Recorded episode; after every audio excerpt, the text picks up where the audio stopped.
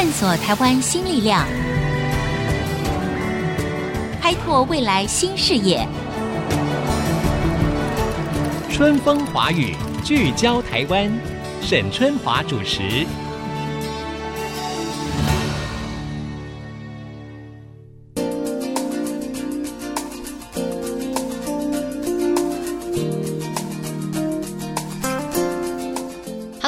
好，欢迎收听《春风华语》，聚焦台湾。很高兴再次在空中跟大家会面，我是节目主持人沈春华。我想啊，我们大家都会同意一句话，那就是健康是最大的财富。但是呢，你知道台湾最严重的疾病，或者说造成这些疾病的所谓危险因子是什么吗？诶，在这个答案揭晓之前呢，我想我可以跟大家呢来聊一则国际新闻哈，不晓得各位有没有印象，或者有没有看过这则新闻？那就是我们知道科技首富比尔盖茨呢，他有一个慈善基金会。那么这个基金会呢，主要就是由他的夫人梅琳达呢来帮他主持的，来分配经费的去处跟他们所要贡献的这个方向。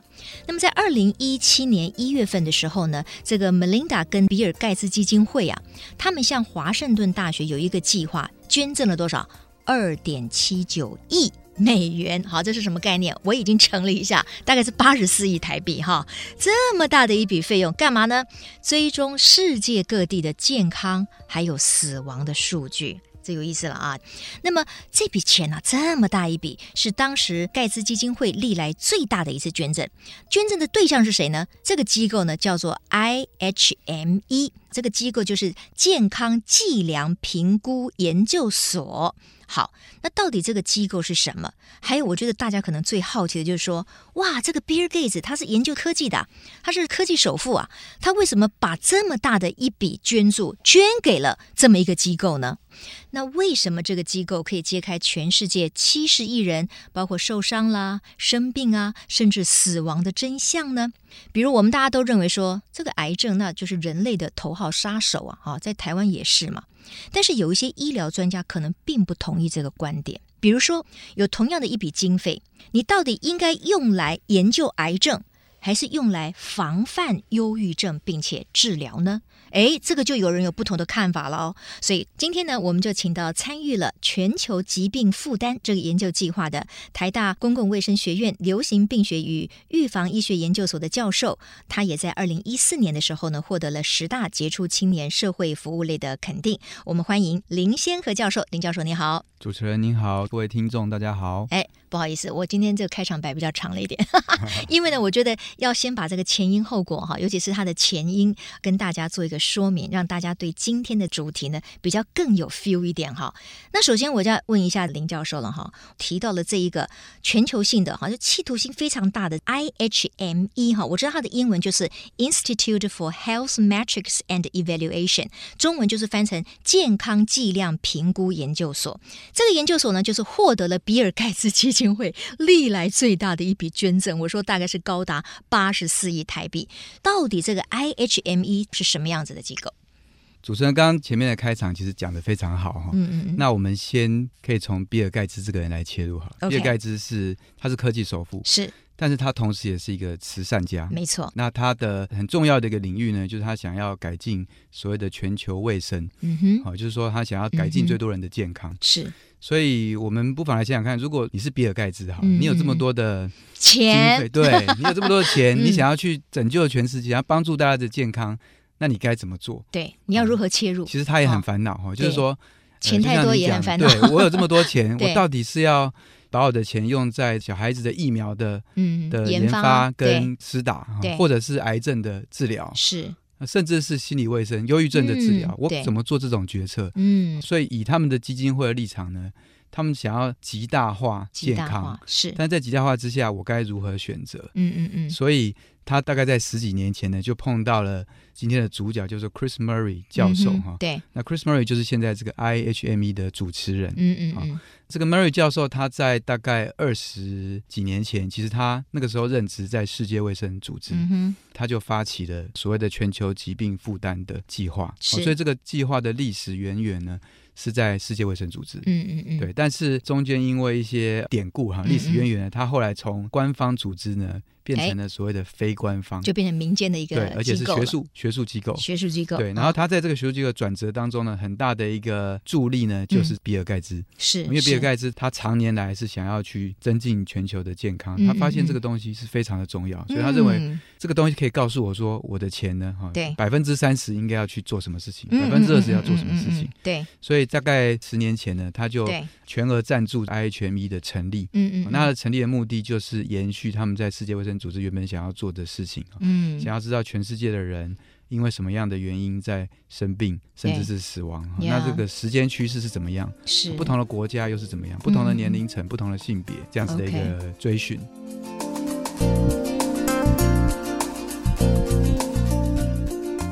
们可以这样讲吗？就是说，它是从一个全球公共卫生的角度来看健康以及如何拯救人类生命这件事情，对不对？就是说，他想要确定到底什么是世界上最紧迫的健康的相关问题。然后有了这个原因之后呢，我们当然在想说，那我们如何针对资源，我们去有助于拯救更多的生命？哈，应该是这样讲。没错。哇，那我听起来我头都大了。我觉得，天哪！你如果说针对全球，他这个计划哈是针对。揭开全球七十亿人受伤、生病跟死亡的真相，是那这么大的一个庞大的数据，它如何能够搜集得到呢？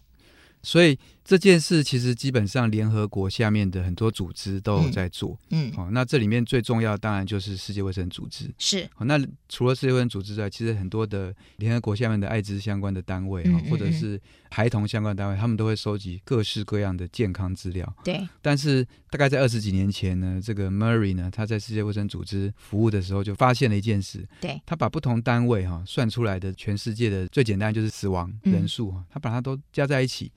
哦，发现这个全世界的人呢，每一个人平均可以死三遍啊！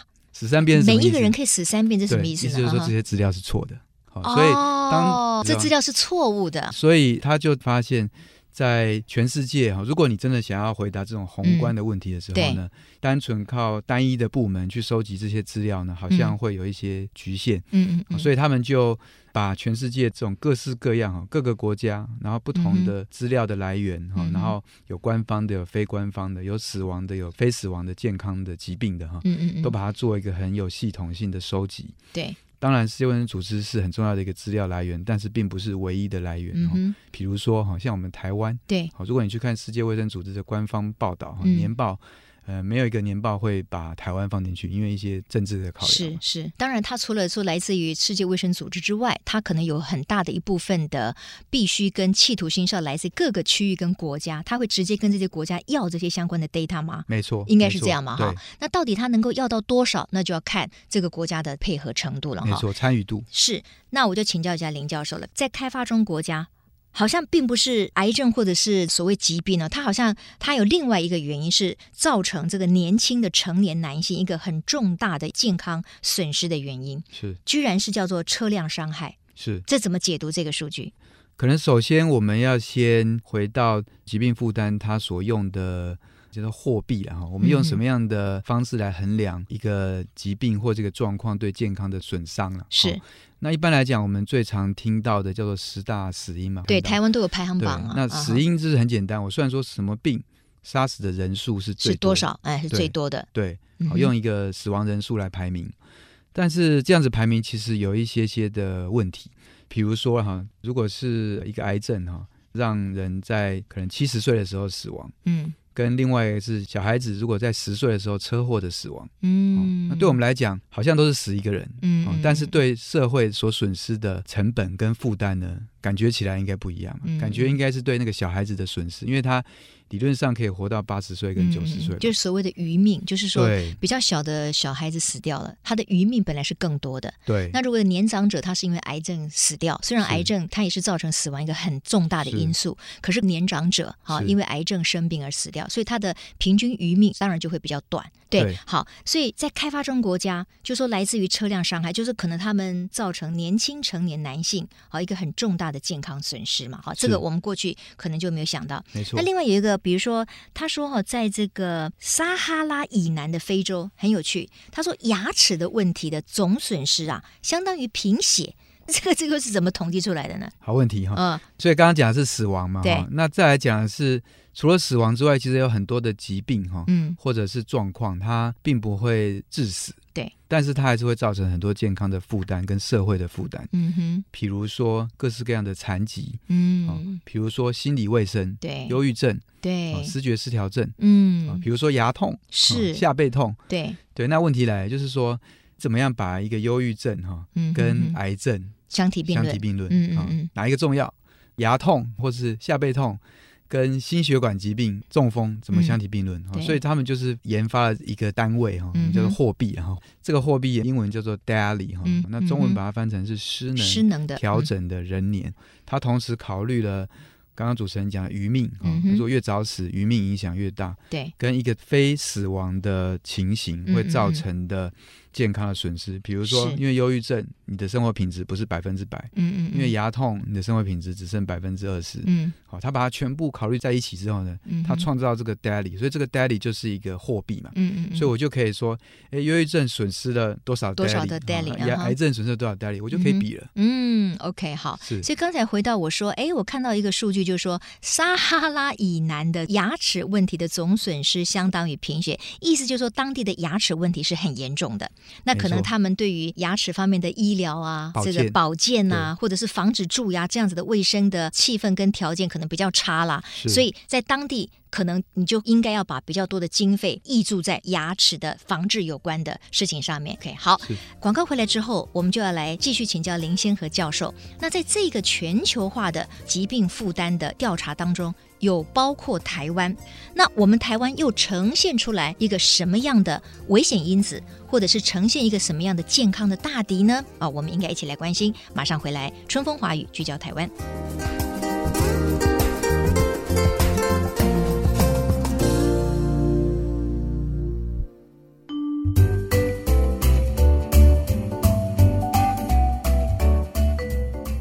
欢迎大家回到春风华语聚焦台湾。今天呢，我们在空中呢跟大家聊的，其实就是攸关你我的健康的问题。那我们从一个非常宏观的角度，哈，就是说，因为世界上呢有一些慈善家，包括像比尔盖茨啦，还有一些医疗界的人士呢，要去研究全球生死大数据。透过这个全球的生死大数据呢，我们来了解到底在每一个不同的地区，危害当地健康的一个最大的危险因子或者是疾病是什么。据此。呢，希望能够拯救更多的性命哈。刚才我们在前段节目当中，我们就提到说，这个所谓撒哈拉以南的非洲，那另外呢有一个，比如说像在中东哈，林教授，我知道呢，这个中东它的什么伤害造成的健康问题是癌症的四倍，因为像每一年我们台湾都会公布十大死亡排行榜嘛，也有十大死因嘛，那癌症通常都是第一位嘛哈。为什么在中东反而是伤害造成的健康问题是癌症的四倍严重？这个伤伤害指的是什么伤害？在全球疾病负担的架构里面呢，它把健康状况基本上分为三大类。第一大类，他们叫做传染性疾病，嗯哼，就是我们常常讲的什么艾滋病、结核病，同时也包含妇幼卫生。比如说早产儿啊，或是母亲一些生产相关的问题，这个叫做第一类哈。是有人又把它称之为开发中国家的疾病，哦、因为它算是跟医药卫生比较有关有关系。嗯、哼那第二类叫做是非传染性疾病。嗯，那非传染性疾病就是我们一般熟知的心血管疾病、嗯、哼癌症、心理卫生等等。嗯哼，这两类之外，另外有一类很特殊的。嗯就叫做伤害，就叫做伤害，对，injury 哈，因为伤害呢不能归类在这两类里面。它是指身体的伤害，还是指心灵的伤害？呃，身体。伤害比较特别，就是像事故伤害、车辆的事故啊，或是其他的事故，比如说跌倒啊什么的，跟比如说枪支。嗯，枪支、战争，啊哈，战争，然后跟或者是凶杀案，对，暴力、自杀或是他伤，这种都算是所谓的伤害这一类领域。哦，它就可以统称叫做伤害。中东这个区域就是基本上是战争啊，然后这些暴力事件，就是外来的伤害因素其实是很多的，这反而变成了当地的一个非常大的危险因子，对不对？对，因为它主要是影响年轻人。那我们从余命的角度刚刚讲到的，所以它会甚至比可能癌症更多。是，好了，那我们就要回过头来。关心台湾的问题，台湾有被放入在这个大数据的研究当中吗？是，请问在这个研究当中，我们台湾呈现出了什么样攸关健康的最大的危险因子是什么？好，最近一轮的评估是在大概两个月前哦，这么近公布的，那很新啊，哦，太好了，嗯哼，那个叫二零一八年，但是二零一八年公布的是。二零一七年之前的所有数据，因为二零一八年还没过完，是是，对，所以我们就看，比如说最新的二零一七年的台湾的健康状况，是、哦、那台湾在这个如果用我们叫做 DALI 了哈，就是包含了死亡跟失能哈，嗯，统整起来的话，看起来是影响最大的几个疾病呢，包含 COPD 哈，慢性阻塞性的肺病，这个就是我们以前孙悦叔叔哈常常在电视上广告这个 COPD 是，然后糖尿病。缺血性心脏病，再来了一个比较特别，下背痛竟然是前几名。台湾吗？下背痛，下背痛，对。可是下背痛会致死吗？我们现在讲的是跟致死有关的吗？我们现在讲的就是这个 DALY，DALY 就是包含了包含了致死跟它的失能。失能，对，下背痛不会死，但是它的普及率太高了，普及率太高，造成的失能跟痛苦，嗯，很严重，高度的影响你的生活品质，造成你的痛苦。OK，没错，对，然后再肺癌这样子。哦，OK，那像我们的卫福部也会每一年都公布所谓的十大死因啊，这些跟全球做的这个 B D 哈，就。是指全球疾病负担跟这个数据一定要吻合吗？还是它可能会不吻合？那为什么会不吻合？这是很重要的问题哦。首先就是 GBD 刚刚讲说，他尽力想要收集全世界官方、非官方各式各样的资料。对，哦，那当然其中包含台湾是。但是他在资料收集的过程当中呢，嗯、有时候因为可能语言的关系，对，或者是有一些的资料它是机密性等等，嗯、不见得会，取得不了，所以他不见得能够取得最完整的资料。嗯、但是就这个二零一八，我们讲两个月前哈，基本上我们台湾的卫福部他们是正在跟 IHME 这个机构哈，对，签订这个 MOU，就是协定，就双方要合作就对了，对对对，所以就是我们乐于提供我们的健康相关的数据给 IHME 吗？没错，对。所以基本上卫福部的态度是非常的 open 呃 open，而且很合作了哈。嗯、所以在这个最新的这一轮里面呢，基本上关于死亡的资料哈，就是这种死因的统计，我们已经把过去大概十几二十年的最好的资料都给他们了。嗯嗯嗯。然后像是国民健康署的资料，嗯哼，还有国家卫生研究院的资料，也都已经提供给他们。就、嗯、相对来讲，其实已经。还不错，但是不会一模一样。对，对，据说好像就是因为 GBD, 对不对？他们也没有办法取得每一个地方哈非常全面的资料。这个会不会代表全球性的这个所谓生死数据的搜集，它会出现一些盲点或者一些瑕疵呢？那当然，嗯，绝对会有。那基本上这个全球卫生数据它的收集啊，我们应该要把它看成是一个动态的过程。OK。可能他十年前哈，他努力想要收集很多资料，嗯、但是发现可能在那个时间点有一些资料没有收集到。那后来，因为他随着他的资料的公布跟发表，嗯、因为他基本上现在就是说，全世界如果你要回答说，哎，什么国家疾病的状况，嗯、对。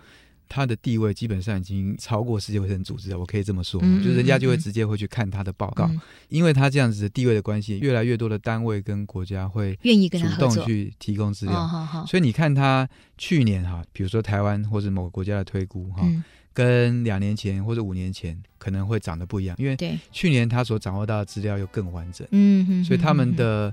一般的建议是说，两三年前你就不要看哦。最新一年的推估，它会推从一九九零到现在，每一年都有推。哦、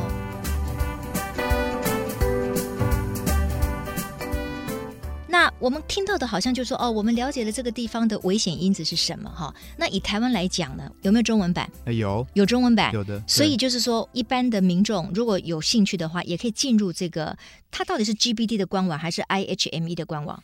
它是 IHME 的官网，最主要对它的主力就是放在这个 GBD，就是全球疾病负担。全球疾病负担。Uh. 所以你去它的 IHME 的官网里面呢，它现在做了很多的叫做视觉化的这种工具，因为现在 AI 哈是，这个视觉化的基本上非常的直观，就是只要你会上网你就会用，一目了然。对，然后很好是他们现在有中文的界面。嗯、那它其中就有一个，比如说是台湾地区跟健康相关的危险因子，第一项是什么？是。如果说危险因子造成的，我们讲这个 daily 好了，嗯、就是包含死亡、死亡跟失能。第一位是吸烟，第一位是吸烟，第一位是吸烟。哦，不是说癌症不可怕，而是说呃，什么会造成癌症？在致死的疾病啊，或者是失能的状态当中，最上游的那个影响的没错因素，其实最大的一个是吸烟。是，那表示台湾现在吸烟人口还是非常多吗？当然，我们过去十年来吸烟的盛行率是在持续下降，下降嘛，哈。对，但是第一个还是不够，嗯嗯嗯。第二个是吸烟造成的危害啊，嗯，它在身体里面会潜伏，嗯，也就是说，你现在看到的，比如说吸烟造成的一些癌症啊，或是心血管疾病啊，嗯，它不会因为你现在吸烟率马上掉下来呢。它马上就会跟着下降，嗯，不会这样，因为它会有一段时间，有一段潜伏期，对，潜伏期，嗯嗯，一般来讲，如果是吸烟跟癌症是二十年。OK，好，对，那你可不可以稍微念一下，就是我们台湾的危险因子排行榜？第一个是吸烟，那再来呢？吸烟，再来是血糖啊，血糖，血糖哦，对，血糖偏高。那换句话说，就是糖尿病的人比较多吗？糖尿病对，然后就算你不是糖尿病，你的血糖偏高，偏高，对对，我们讲糖尿病前期或者是对。OK，好，吸烟跟这个血糖的问题在台湾算是蛮普遍的，是危险因子。再来是肥胖，对，那肥胖跟血糖也有关系呀。当然，哦，对，好，肥胖，那是血压，血压，哦，血压。再来呢，还是饮酒。饮酒，OK，这些危险因子就是表示说，在台湾可能影响当地我们台湾人最多、最广泛的一些原因了。那这些原因它可能会造成什么疾病，那就不一定了。可能有很多疾病跟你抽烟、跟你的高血压、跟你的血糖的变化太快都有关嘛，对不对？是。所以，那它有没有一个所谓的死亡疾病的排行榜？那它有没有公布这个？跟我们卫福部公布的十大死因是吻合的吗？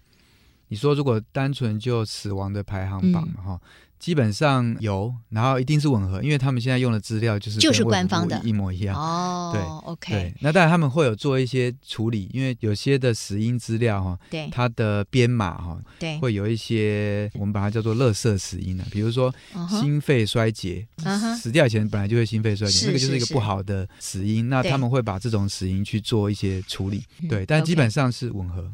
那最后我请教林先和教授。就说，其实我们今天谈的是一个公共卫生的议题嘛，哈，尤其是把它放大到全球的公共卫生。是，那我知道工卫也是您一直都是长期来关注的哈。那你对于台湾的公共卫生相关政策，有没有哪一些具体的建议，或者是你觉得我们可能更应该要用更多的能量来做的？是，管理学的大师彼得·杜拉克有讲过一句话，就是说，嗯、如果你不能测量的话，你就不能管理它。If you cannot measure,、嗯、you cannot manage。manage，、嗯、对。其实就健康决策来讲也是一样，嗯、我们每天在或者每年在做这样医药卫生健康决策的时候，每年几千亿的预算嘛，哈，我们到底要放在哪里呢？对，我们的依据是哪里？这也是为什么我们对于这样子的健康剂量或者是疾病负担的研究感到有兴趣的是，因为这样子的架构，它是能够帮我们比较宏观的去思考，说造成我们比如说台湾，不管是国家层级哈，甚至是不同县市层级的重要的疾病是什么？那所谓的重要，你就必须能够比较，可以比较，对，用这个 DALY。嗯嗯。那除了疾病之外哈，因为我们虽然每年讲十大死因，嗯嗯嗯，但十大死因其实不是因。它是果，癌症是果，它不是因。对对对，心脏病不是因呢，它是果。因应该是什么？应该是危险因子。是是。所以用疾病负担的这个架构呢，我们是不只看到下游，我们可以看到上游。上游，嗯，因为。同一个危险因子可能造成不同的疾病，疾病是对，啊，同一个疾病可能有不同的危险因子。嗯、我们怎么样把它所谓的 match 在一起来看？是嗯啊、那这个 GBD 也能够告诉我们，哎，如果你要真正我们说预防啊，胜于治疗嘛，公共卫生讲的就是预防。真正要预防这些果的话呢，什么样的危险因子是你最应该投入的？嗯嗯、哦。那很可惜，我们目前的状态是大部分的医药卫生的预算呢，嗯，大概不到四 percent 哈，是到预防哈，百分之九十几都是什么？治疗。可是我们常常说预防胜于治疗，那为什么这个比重会差这么多？是，所以我们就必须要一再去强调说，哎，你应该要多花点资源，因为。当你把多一点资源在预防呢，再过五年，再过十年，就不用花这么多钱去治疗。对，对，OK，好，今天我们非常谢谢台大林先和林教授来给我们分享这么一个全球性的生死健康数据的一个大调查。那最后呢，我倒是有一个小小的感想，也跟呃我所有的听众朋友来分享，就是我们今天谈一个好像是一个非常大的议题哈，讲到健康的危险因子。我觉得我们如果把它放到我们每一个家庭里面，其实那个概念一样是可以适用的。比如说你的家。家庭里面，你也可以找出你们的居家环境里面，或者你们的生活习惯里面比较重要的危险因子。那你是不是要针对你的危险因子去做处理？比如说，你们家的抽油烟机已经太过老旧了，它造成妈妈在煮饭时候的一个很大的危险因子。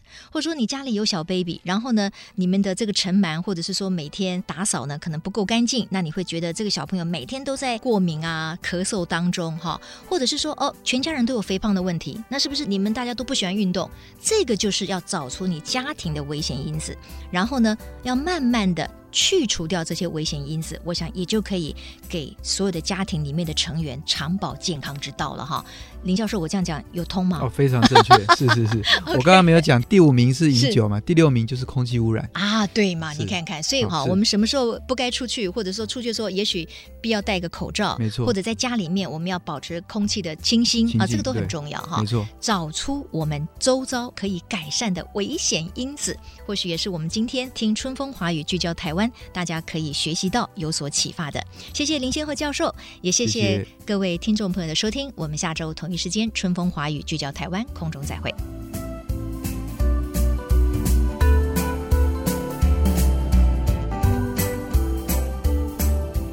本节目由世界先进机体电路赞助播出，探索真相，开拓未来。世界先进机体电路与您一起聚焦台湾。